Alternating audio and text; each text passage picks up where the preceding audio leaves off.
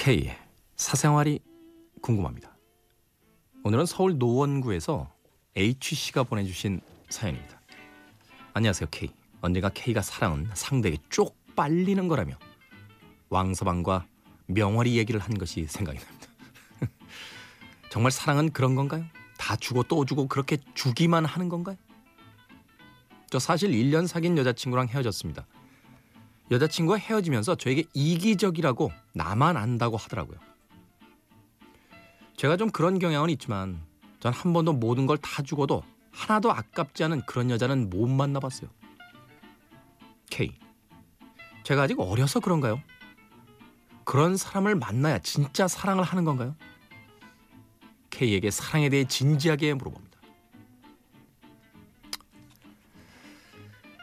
애들 자꾸 이제 잊을만 하면 또 사랑 얘기를.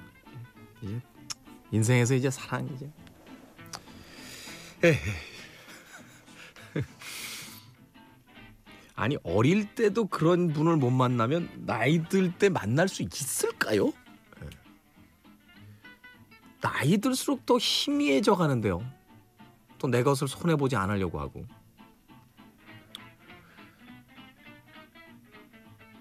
그런 사람을 만나야 진짜 사랑을 하는 거냐고요? 예, 전에 저의 대답은 그렇습니다. 네. 왜냐면요.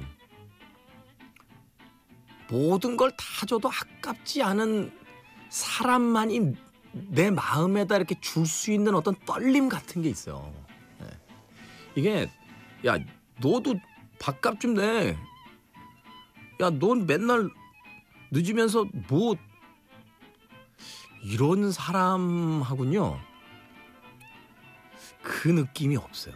그 느낌이 있어도 약해.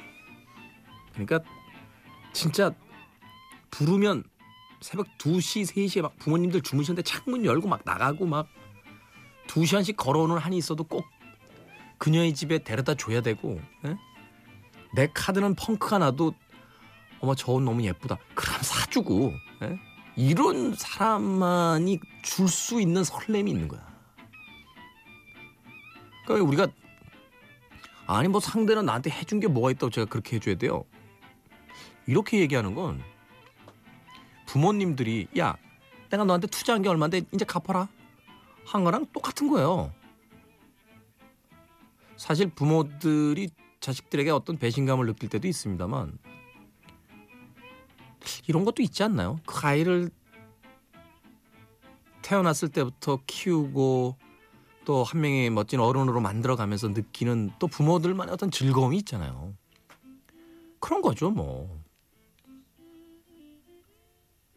저는 뭐 언제나 사랑에 대해서는 위대한 철학자이셨던 비단장사 왕서방과 네, 현철 선생님의 이야기를 믿습니다. 사랑은 쪽빨리는 거야. 사랑은 얄미운 나비인가 봐.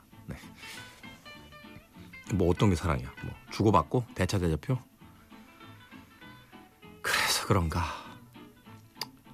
요새 사는 게 다들 삭막하더라.